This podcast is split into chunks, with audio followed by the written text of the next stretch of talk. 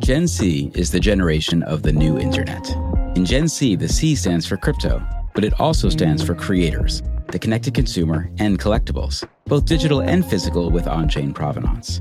It stands for culture and characters, the ones we play in games and the companion ones that AI is building alongside us.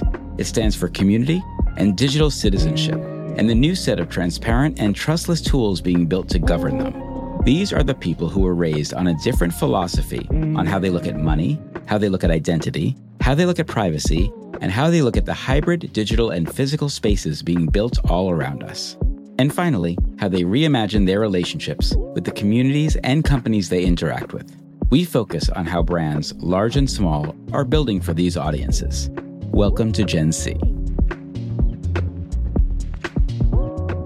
Avery, we are back. Last week we took off because of Fashion Week and just scheduling. So happy to see you. I never like a week where I don't get to see you. So, how are things? Things are great. It is back to school season, full in the swing. Summer's over, Labor Day's happened. Everything's happening all at once, as it always does towards the end of the year. You know, it's like a sprint between now and the holidays. How about for you? Yeah, you guys must be so busy, I'm sure. Uh, yeah, it's pretty crazy. Got some travel coming up. As we all know, there's way too many conferences in crypto, and we seem to get involved in a lot of them, and some of them are amazing and great partners, but like they're all over the world. Concorde doesn't exist anymore. We got to find ways to travel faster. My new thing is really wondering where the sub four hour flight anywhere in the world is. Google Flights, man, can tell you anything. I love that. Um, but I agree. The next emerging technology we need is teleportation. That would be very beneficial. We'll invest. So I know you were at the Roblox Developer Conference, was it last week? RDC. Is that what it stands for, by the way? It is RDC, Roblox Developer Conference. Okay, cool. So I know you were there last week, and I want to hear your thoughts on it, but I also want to hear your thoughts on a story that I was reading at the beginning of the week, which I think came out of RDC, which was that the Roblox CEO was predicting that people are going to meet and start dating all because of Roblox, in addition to many other trends. Did you see any of these developers dating at the conference? I did. So this was my first RDC, and I went because I was interested to hear from the people who are really building and creating in the space. And as part of my job, I love to like sit down with the people who are actually making this stuff happen, hear their stories, hear how they got interested in this, how their businesses work. And that was my sole objective at RDC. It wasn't like I was speaking, I was really just there to listen and learn.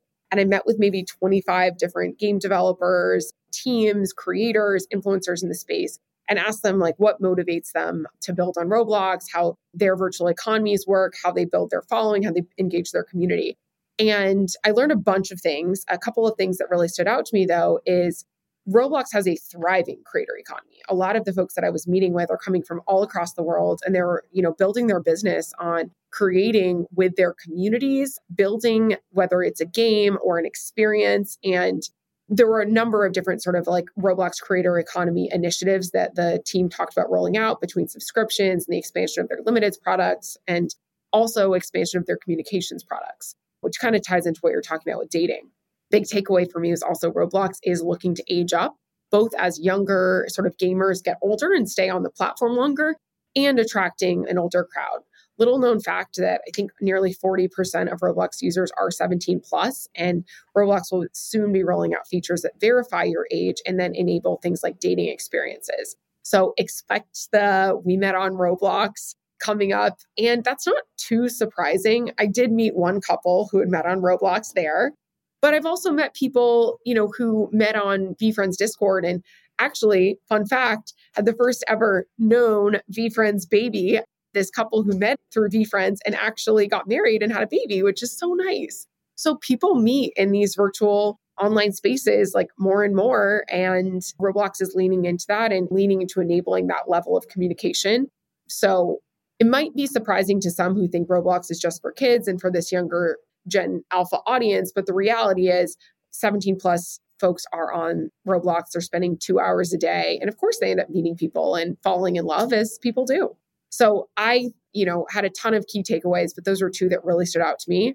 Creator economy is super real on Roblox and it's not just for kids. And correct me if I'm wrong, they look at the creator economy not just being designers, but it's also game developers, it's people who are designing digital assets, both physical and virtual. I thought that was really interesting. That uh, one of the predictions was that there are going to be creators who actually sell more physical objects on Roblox, in essence, like a Spotify that you still will get it shipped to your house. It's bigger than I think we think for those of us who are not on day in, day out. I also sort of look at it a little bit. And again, correct me if this analogy is wrong, but like I think about all the businesses that were built on top of Salesforce. That Salesforce took away a lot of things that people were having barriers with in connecting with their customers. And Roblox, in essence, are building a tool set to connect with customers that are just connecting with them virtually. But that doesn't mean you can't have a real relationship with them. I think that's exactly right. And I think that we're also going to see increasing number of brands and creators developing these like digital first products and experiences that might not need to have a physical twin. Right now, I still think we're in this place because like our mindset is like, oh, there has to be a physical link. But does there have to be a physical link? I think that's something that we'll increasingly see sort of dividing. The thing that I still keep thinking about, which I don't think there's an answer, and there may not ever be an answer, but real life is still where we exist every day, right? Right. And I know that was a very deep, profound statement I just said. Really insightful. the idea that you know that there are people who are playing in Roblox and maybe spending a couple of hours, but a lot of those same people are also going on TikTok for a while, and a lot of those same people are also playing games through the Apple Store, or the Android Store. And so it's not like there's one land to rule them all when it comes to your virtual spaces. You know, Apple's coming out with theirs in a couple of months. So I keep wondering about the fact that people will continually hop from place to place, which in some respects is an argument for tokenization and having your character that will port with you. But right now, a lot of those folks aren't supporting it.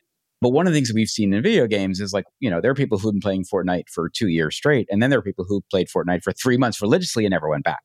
And so, you know, how much churn is it within those communities is just one thing I'm just interested in thinking about.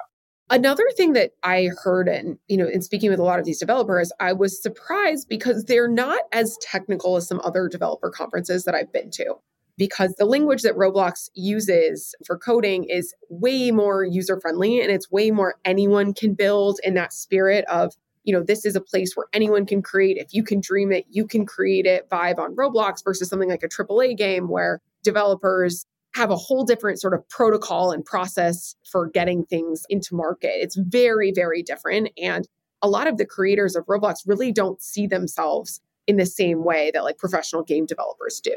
So it's a big separation there. It is not the same level of sort of technical knowledge and depth that you might see at some other conferences. It's way more about anyone can build, democratizing that content, and especially with what they're launching from an AI perspective, really enabling more of like a layperson to be able to build in Roblox is certainly the direction that I was picking up on.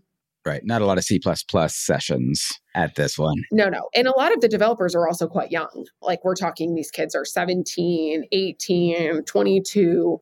There were some gray hairs around there, but overall, the crowd was much younger than you might see at other sort of game developer conferences.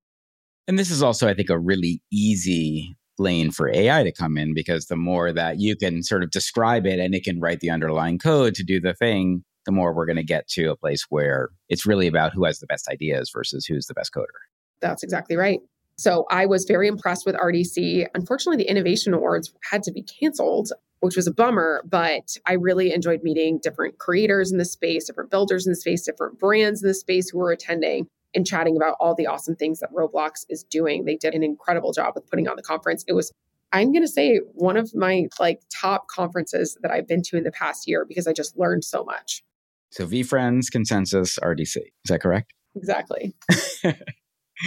um, speaking of AI, you put out a tweet, I think it was a couple weeks ago, or was on LinkedIn, about that we've seen a decline to some degree in OpenAI GPT queries or accounts.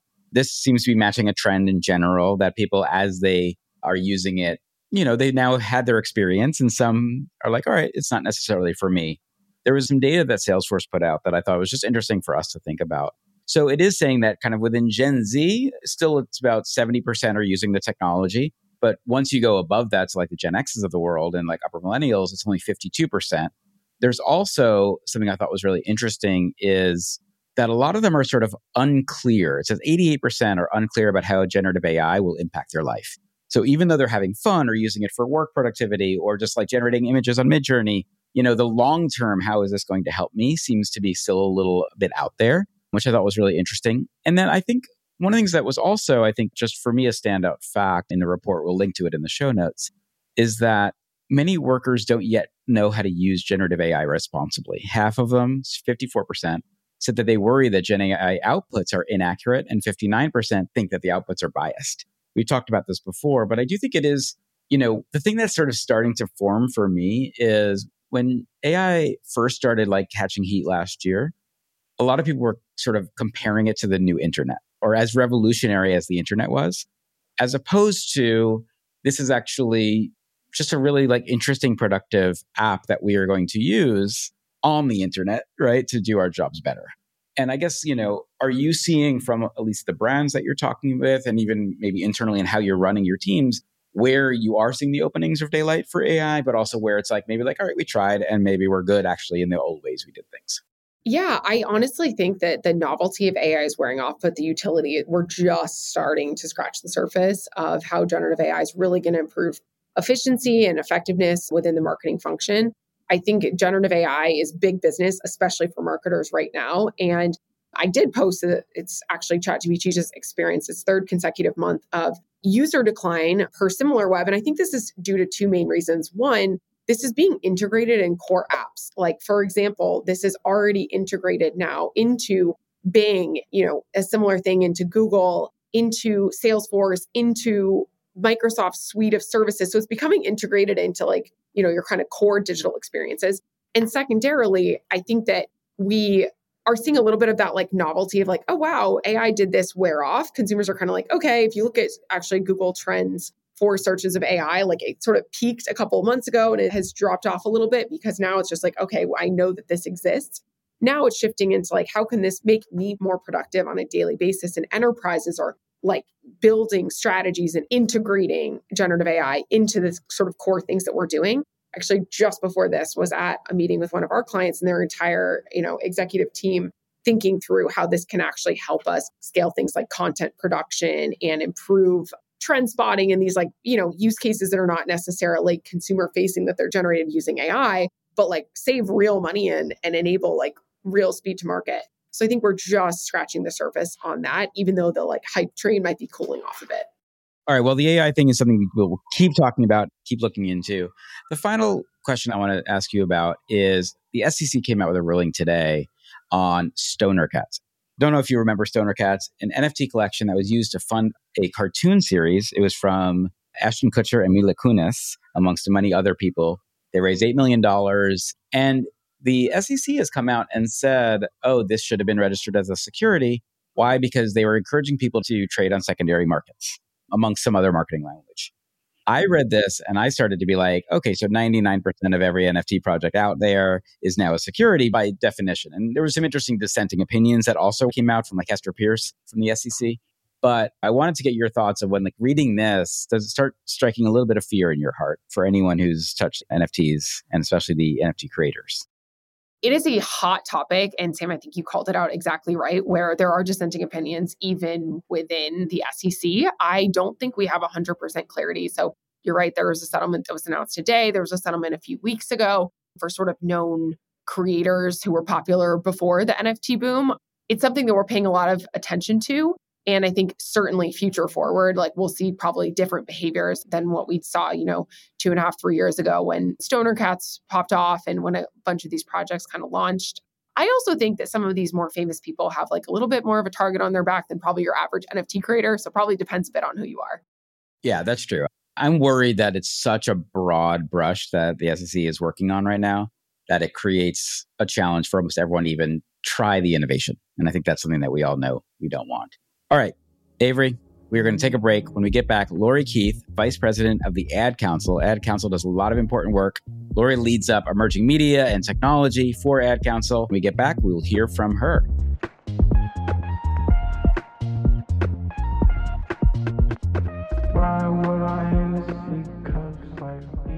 Laurie Keith, I am so excited to welcome you to today's Gen C show. Thank you for taking the time to be with us. I am so honored to be here. Thank you so much for having me. Of course, you are a person who so many of our guests have recommended. So when we had the chance to connect and we've worked on some fun stuff, I was like, we must have you on the show. So, Laurie, can you start off by telling Gen C a little bit about you and a little bit about how you got into your current role, what you do? Just give us a little peek into Laurie's life. Awesome. Well, let's see. I am a small town girl from Michigan, and I went to Michigan State University that had an advertising program, which was really exciting for me. I didn't know right away I wanted to go into advertising, but soon after joining the MSU Ad Association and meeting a lot of executives in the space, I realized that's the career I wanted to pursue. I thought I would always go into advertising sales. So I started my career at big media agencies, working at Starcom MediaVest Group in Chicago. I worked on uh, local strategy for Allstate Insurance. And then I moved over to a buying desk, buying media for Applebee's, reading a lot of Friday Night Light scripts, which was really fun. And then I moved to Los Angeles, where I joined Mindshare, working on Ford Automotive, doing a lot of local marketing campaigns across their Western region, including Hawaii. Then I moved over to Initiative Media, where I was working on the Carl's Jr. Hardee's account. It was during the Paris Hilton on a pickup eating portobello mushroom burger era. And I really loved the job. And I think all my jobs at media agencies, I was working on really innovative projects, kind of first to market, like Hardee's and Carl's Jr.'s first text messaging campaign. I'm really dating myself. But I was really kind of at a moment at that time, really kind of looking at my career and saying, like, do I want to use this skill set and my experience to get men 18 to 49 to eat fast food hamburgers? And that's where I had a pivot. And I said, I want to figure out a way that I can work in social good. It was really a passion of mine at the time. I was doing a lot of volunteering in LA.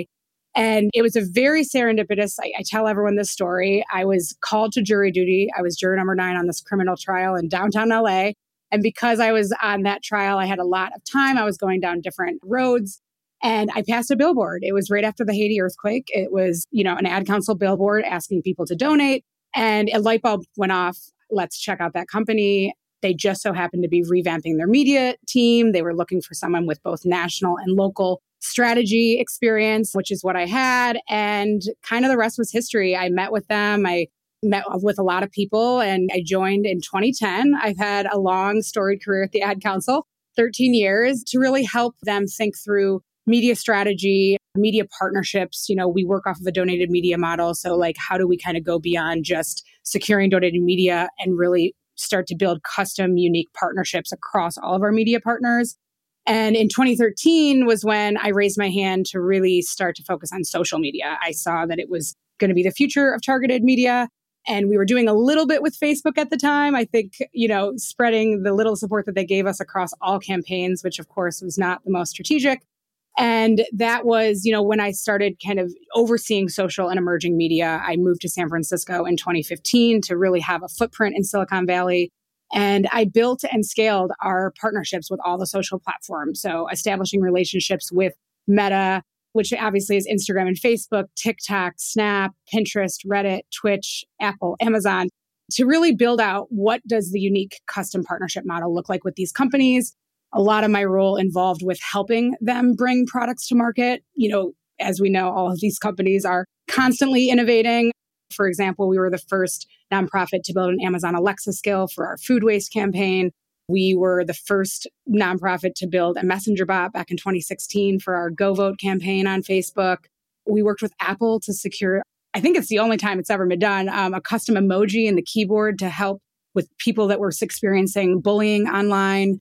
You know, first Oculus partnered with Oculus, did our first VR film, premiered at Sundance.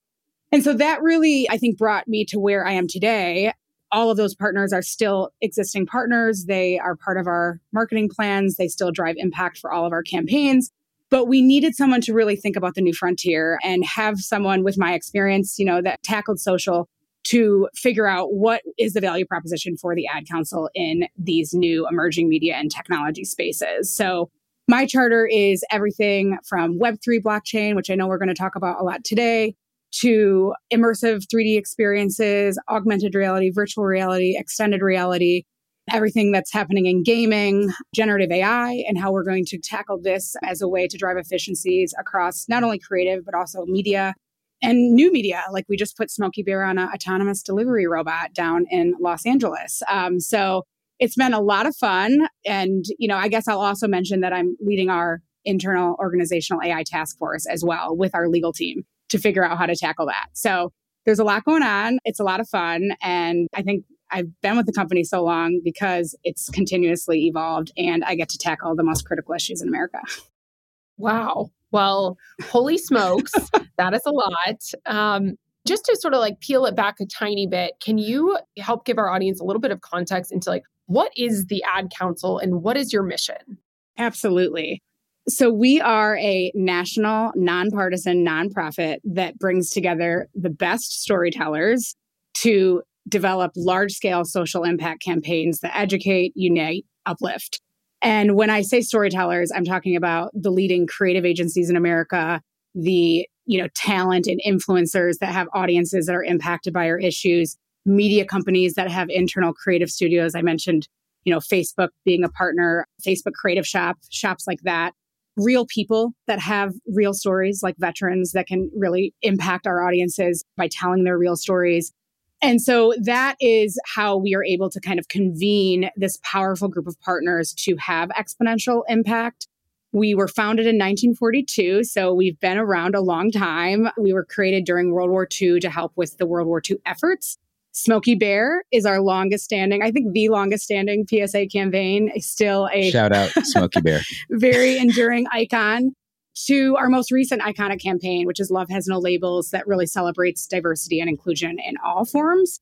And our model is very unique. We work with the leading issue experts, which are nonprofits, government agencies, grassroots organizations that are really steeped in the issue and can help bring the insights that we need to build that creative brief that's going to drive people to action.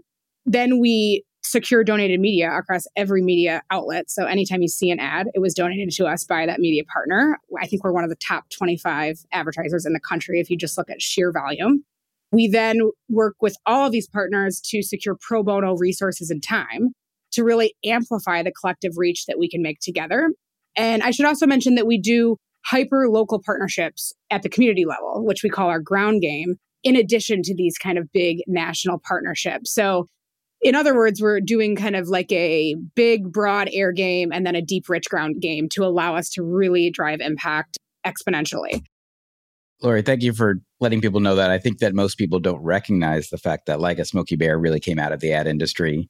One of my personal favorite ads, just generally of all time, was the I think it was like 2015, the Love Has No Labels like experience around the digital screens with the skeletons go check it out on YouTube. It's got millions of views. It was top 10 YouTube video that year. yeah. So it was like, it was an amazing campaign. And whoever created it, shout out to them. RGA. RGA, there you go. I guess before we get into your personal thoughts on like some of this emerging innovation, which I know is your lane, I do think, you know, we're here at Coindesk in the media business. We have a lot of friends who come out of media and advertising. Everyone seems a little bit depressed right now.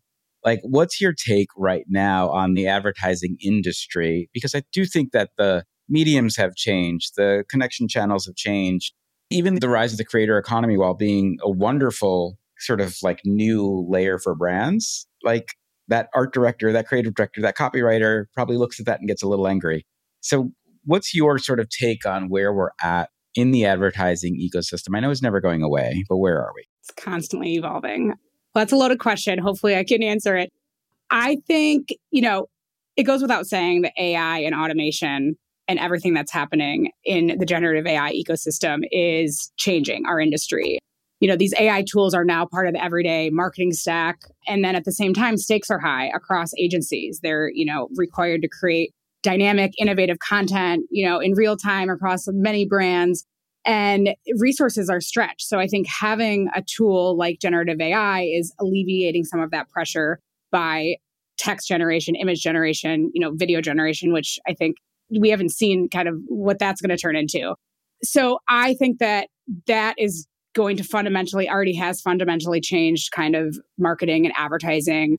I will say there's a lot of concerns there, real concerns from making sure that you're checking AI output for bias and harmful content, copyright infringement, data and privacy concerns. These are all real concerns that I think, you know, everyone is tackling right now and, you know, we'll see what the regulation looks like pending regulation. So that I think is the story of the year. I think that when we look back at 2023, it's going to be AI. I'm personally, you know, under the AI umbrella, I love using machine learning to optimize and iterate creative in real time. We partner with companies like VidMob, where we look frame by frame in the creative across social platforms to really understand the nuances so that we can iterate in real time and then drive performance. Things like color of logo or ideal video length or whether there's a person in the first five seconds or not. So, not really changing the overall message of the campaign, just changing really small elements that we're able to understand via data science and machine learning. And then we see the performance. And I think we've seen through these case studies with partners like VidMob that you need bespoke creative across social platforms. What works on TikTok is not going to work on Snap. And that is really something that came to light through these tools. I should mention I did just join VidMob's board of directors, There's social impact arm, VidMob Gives. I'm very impressed. They've always had their 1% pledge. They give 1% of their revenue back to nonprofits and social cause campaigns. So that's a company that I really believe in. This weekend, we had the US Open, and so many people were like glued to watching Coco win her first championship, which was amazing. Like, you can't watch that and one, not just notice that there's a ton of advertising, which is great. It supports that we get it. Even like the Coco champion shirt from New Balance, I like noticed. I was like, let me go see if I can order this. So, like, I'm someone who does believe that advertising works. And I am someone who also believes that, like, not only do you get what you pay for, but a lot of people are opting in, for example, on Netflix and some of these other ones for ad supported because they want it to be cheaper to them at home. So I guess where I'm going is more like, and this is clearly loaded because we are also ad supported, but it doesn't feel like advertising is going anywhere. Are we going to see a fundamental shift, do you think, in advertising? Or to know, like, this is just part of how we get the media that we love? I'm glad you brought that up because there is a rise in people opting in to see ads so that they get free service. That was like a big CES panel I listened to this year. And I think that really does underscore the, you know, not only the value of advertising, but the fact that people are willing to interact with it or watch it in order to get the content that they want. So I love that. The first thing that comes to mind is we are going to see a shift because of people are concerned about their data privacy. We are working towards a future of potentially cookie depreciation. So I do think where we used to be able to use that data to do really personalized marketing, marketers are going to have to figure out how to continue to do that while also respecting people's privacy. And I do think that's where this long term vision of Web3 is really interesting because if we reach mass adoption of everyone having a digital wallet and being able to opting in to share their data with a brand, that begins a whole new form of marketing where you have these kind of one to one personalized relationships between the consumer and the brand. I think that's going to fundamentally, like, there's going to be some interesting changes in that space given what's happening with the cookies. And immersive experience, I'm very pro. I think that that is, we've seen a lot of success in this space. I think it's something like 50% of consumers better remember brands that use immersive tech. And someone said the other day in a meeting, it's story living versus storytelling. And that really resonated with me because there is something about moving through a space, being part of the story versus watching content, you know, 2D linear on your phone or on a billboard or what have you it's really that ability to be part of an experience, whether that you're watching it in VR, you're watching it on your mobile phone, you're using your keyboard and a mouse. It's really just moving through a space that I think that is going to be something that we see more of, whether it's crafting digital twins of our reality that you can now experience virtually, especially with I think brands are going to start cutting budgets on physical events. So I'm interested to see what happens there. But we also have the ability now to create these entirely new experiences that transcend the limits of the physical world. So they can be fantastical and you know you can be flying and I think to be able to bring your brand into that experience to allow really that memorable impactful output they're going to remember if they experience with your brand. I see you have Alo on your hat, you know they did the awesome meditation space in Roblox. People are going to remember the brand for providing those spaces in an immersive world. And we know that Roblox is what 66 million users 2.3 hours average day so the facts and stats are there and i think that's just going to be a place that we're going to continue to watch. I love that. Let's definitely talk about roblox. I know both of us went to rdc last week but first sort of like taking more of a macro view laurie both sam and i take a pretty wide view of web3 and how this is sort of the next era of the internet being about the creator and owner economy immersive experiences tokenized community and very importantly, self sovereign identity. How do you think the brand and advertising community is looking at Web3? I'd love to get your take. Yeah, well, when I stepped into this role last June, the first thing that we tackled was to do an extensive, what we called listen and learn tour with marketing execs across all of our partner agencies to really understand how are you leaning into this space? What are you learning? What are the challenges? Vayner3, you know, shout out to you all, uh, very big partners. We've been on the journey. You've been on the journey with us since the beginning to really understand how is the space being defined. And I think one of the things we learned is that it was being defined in a lot of different ways, or at least the definitions of how to approach the space and where they felt like ad council should lean in was varied across different marketing execs. So that was really interesting, you know, as we thought about how we were going to approach the space. It's of course very nascent. I think we're still in the very early stages of development. So we don't really know what tomorrow, you know, in the next six months going to look like. And I think that was a lot of what we learned is that you kind of have to enter with like an experimental mindset and you have to understand that you do have to evolve as you go because it's changing so quickly. And I think the people that are the Web3 advocates really respect brands that are doing that. So we knew we don't look like an average brand. We don't have physical products that can turn into digital products that are minted on the blockchain that we've seen Nike have a lot of success with. We also don't have databases of our customers that we can tap into to build kind of like Web3 loyalty programs. And that's where I think when we were on our listening tour, we were like learning, like, okay, those are elements that make kind of Web3 really exciting one of the case studies I learned about early on was Old Navy. I don't know if you remember their Magic Dog NFT drop last July. That was really fascinating to me. And I think really kind of opened our eyes to what Web3 could be for a nonprofit. They were a brand that partnered with Boys and Girls Club of America to work with the teens of that organization to develop the unique content that would become the Magic Dog, you know, mascot NFTs they also made it purchasable via credit card. So for people that didn't really know a lot about Web3, it provided this like frictionless way to enter. They sold it for 94 cents, so super affordable. I think that was always a question mark for us. Like, we want to make our campaigns accessible to everyone. So, what does the pricing of a collectible look like? And they also drove people to the physical store. So once you were a token holder, you could then go into the physical store and get their iconic flag tee. So that was for us a great example of how a brand partnered with a nonprofit and did it in a way that was frictionless and got people kind of involved in Web3 that maybe didn't know about it before. And I will say, my last point here is that brands that are figuring out how to do that, I think, are seeing a lot of success. We have been looking a lot at like Reddit and their blockchain backed collectible avatars. They don't even use the word NFT. And I think I read an article yesterday that there's 18 million people hold these. They've grossed like 40 million in sales. And, you know, they're these limited edition Reddit avatars. They partner with independent artists. And by owning one of these, I actually own one. It was the first NFT I, I ever bought. I have the Rainbow Faustlang, but you can mix and match it with other items on Reddit. You can make it your profile picture. But like Old Navy, they make it available via credit card. They don't even say the word NFT, but it is minted on the blockchain and is able to be sold in the secondary market. And so that's really interesting for me. Like it's a Web 2 company, existing, huge reach. They've seen a lot of success with it. They're also an existing partner of the ad councils, and I'm sure a lot of other brand partners. So could that be, you know, a low risk entry into Web3? So yeah, it's very interesting.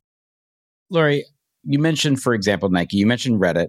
There are a lot of folks who are doing these Web3 projects. And what it seems to me is it is about creating a deeper relationship with your customer base. We had Mark Matu from Salesforce on one of our first shows. And one of the things that he said always sticks with me, which is that we should be utilizing these protocols to reward our best customers instead of being more extractive of our best customers. And so the idea of having a direct relationship, whether it's through like a Starbucks or Lufthansa, who are both working on loyalty, or it's the Nike one that you mentioned where it's like a $20 digital shoe, but it gets you a Fortnite experience and an EA Sports experience coming and all this other stuff, which is really targeting the gamer community. In this future where cookies and other tracking devices aren't as relevant, it sounds like brands should be exploring this only through the lens of how do I get a direct relationship with my customers that isn't managed by Instagram. Yes. Is that kind of the way you see it? I definitely think that the challenges right now of Web3, in my opinion, are that it's not frictionless. even myself, when I created a digital wallet, I got signed up with Coinbase and I wanted to join Decentraland. There was just so many steps. And I know that there's a lot of really smart people working on that. So I think when those kinks get worked out and it's just very easy, just as easy as starting an Instagram account to start a digital wallet and start minting assets on the blockchain, selling assets. Once that becomes just like such an easy process to do and it starts to get more adoption, then I think there's obviously very forward thinking brands that are already doing all of this. But I think we're going to start to see more brands, especially like nonprofits that I think are still very gingerly. I mean, ourselves included. We do the crawl, walk, run approach, and I'd say we're crawling in the crawl space. But I think we'll start to see more brands and nonprofits want to start to play when they start to see, okay, more and more people are opening digital wallets, more and more people are spending time on these decentralized platforms. We have the ability to tap into these digital wallets. And then by doing so, we understand so much more about this one individual person. And then we can give personalized, whether it's like a really cool drop or it's messaging or it's an invite to an event or things like that, that you're able to provide to that individual person based on what's in their wallet. That's really exciting. I think we're just not there yet because we haven't seen mass adoption and there's still a lot of friction in getting a digital wallet and starting the process of being in the web3 community. I think that's a common thread that we've heard from a lot of partners is it's interesting theoretically, but balancing sort of emerging tech with also existing consumer demands. And one thing I think that strikes that balance really well is immersive worlds and sort of fishing where the fish are. And we've seen a ton of brand experiences on Roblox, Minecraft, Fortnite, and so many other sort of immersive experience platforms. What are your thoughts on some of those immersive experiences? And are there any that you're really keen on that sort of hit that saturation point of consumers are there today and brands are building that space in a real way? Yes. I think it was your deck, Avery, a couple weeks ago during Vayner Summer School. You kind of put out some stats on Roblox, or really just the consumer behavior in general. 40% of Gen Z and millennials are socializing virtually more than in real life. 73% say experience is an important factor in purchasing decisions. I think it was around 75% of 18 to 24 year olds that are playing video games. And so these are very significant stats. And I think every brand should be paying attention, especially because Roblox is only continuing to grow and other platforms like Spatial. And we'll see what Meta comes out with in Horizon Worlds. And as that continues to grow, we started experimenting with virtual platforms back in 2020 when everyone was stuck inside.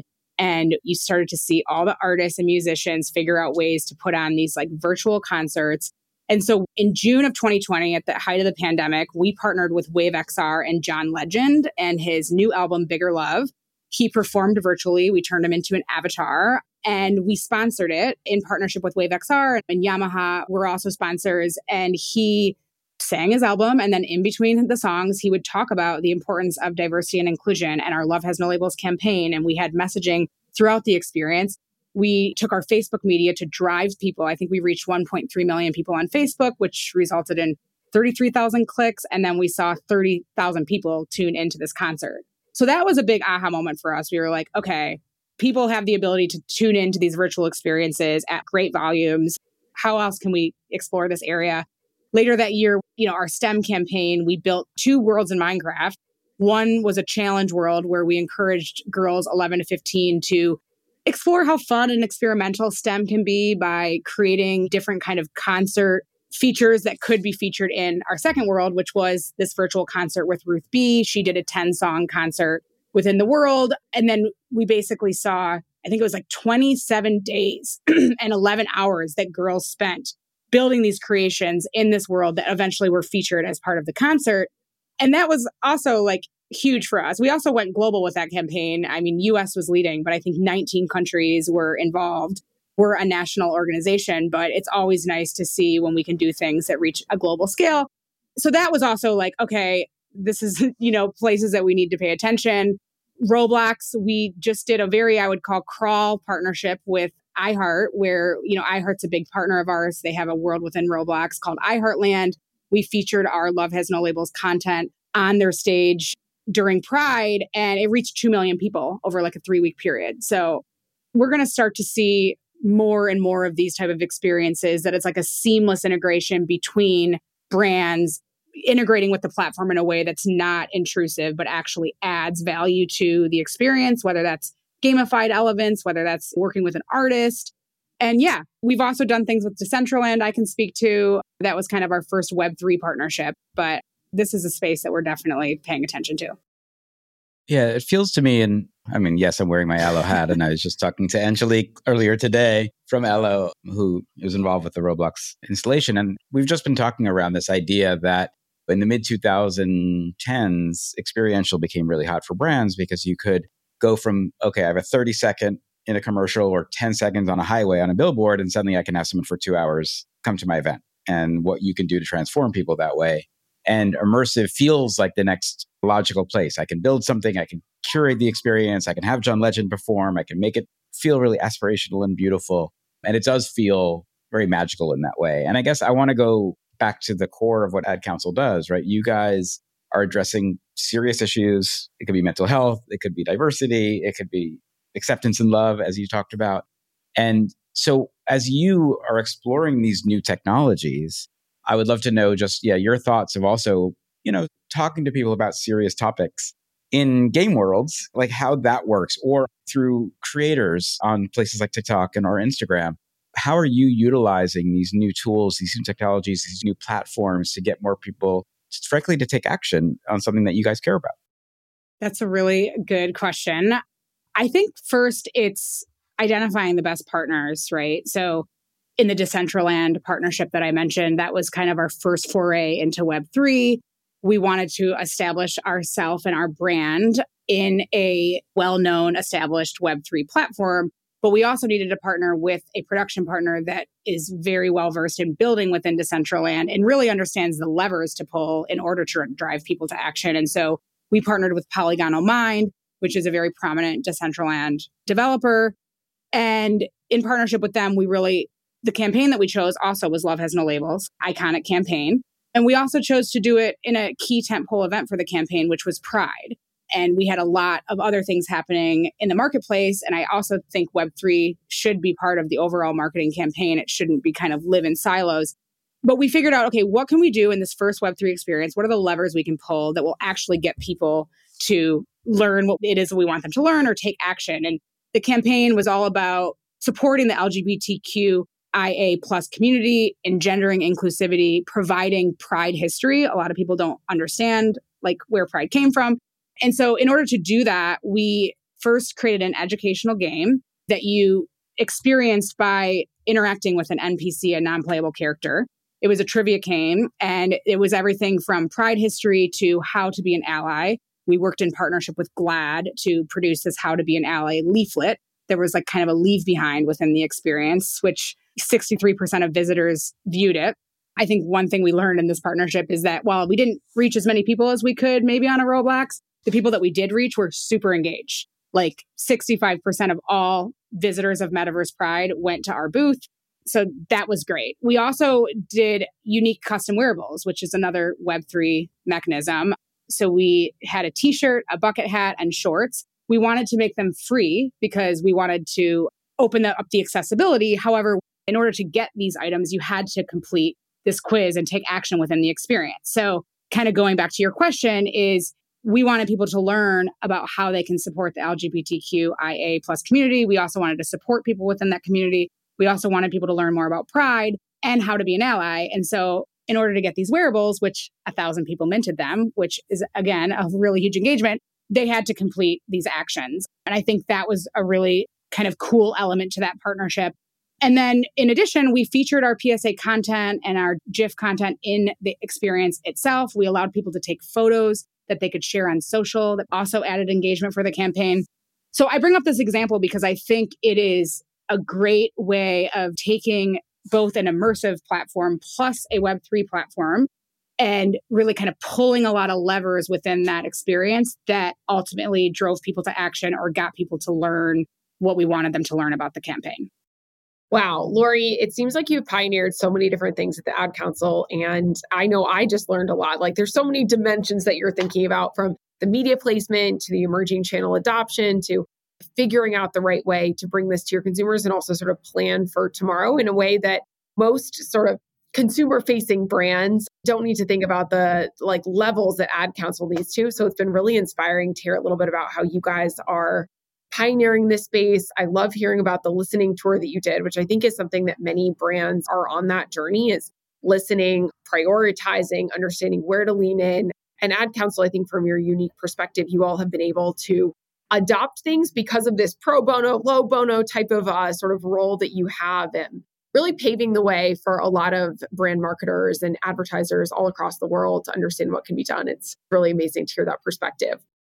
It's really a testament to the industry, like you said. I think we have partners across the entire marketing ecosystem, a lot of competitive companies that come together for social good and understand the power of our mission and the power of kind of a collective community. When we come together, we can drive massive impact at scale. So, huge shout out to all of our partners, including you, Avery, for being on the journey with us. We love it. Well, I want to be respectful of time, and I know we've saved the best for last. So I'll let Sam out of his sprinkles. yeah, no, I just, uh, Laurie, I want to say thank you again for sharing your insights and your wisdom with us. We are big fans of what the Ad Council is doing. And I think a lot of people don't recognize the fact that the ad industry always comes together to help support different causes and causes that really matter to us collectively, which I think is also very noble. And shout out to Smokey the Bear. Can't wait for his PFP collection to drop. it's going to be amazing. And um, yeah, we just love to keep track of what you're doing. And uh, thanks for coming on the show. Amazing. Uh, thank you so much. I really appreciate it. It was a pleasure talking to you both. Thank you, Laurie.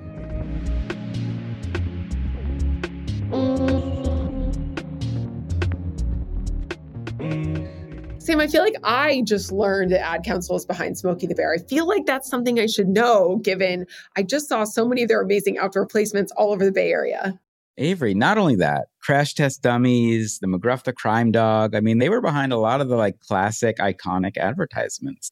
And my guess is if you're a copywriting and art director team at an agency, you love the idea of just making stuff for good and not having to sell plastic or candy. Absolutely. I think that's one of the reasons that they've been able to galvanize such an incredible roster of partners. Ad Council also has a really impressive board of directors, some of the like leading CMOs, leading industry folks across the media and advertising space. So they do a great job. We are very honored to partner with Ad Council as Vayner, both Vayner 3 and Vayner X, and love working with their team. And it was great to hear Laurie's insights in her sort of unique role leading a lot of their emerging channel initiatives.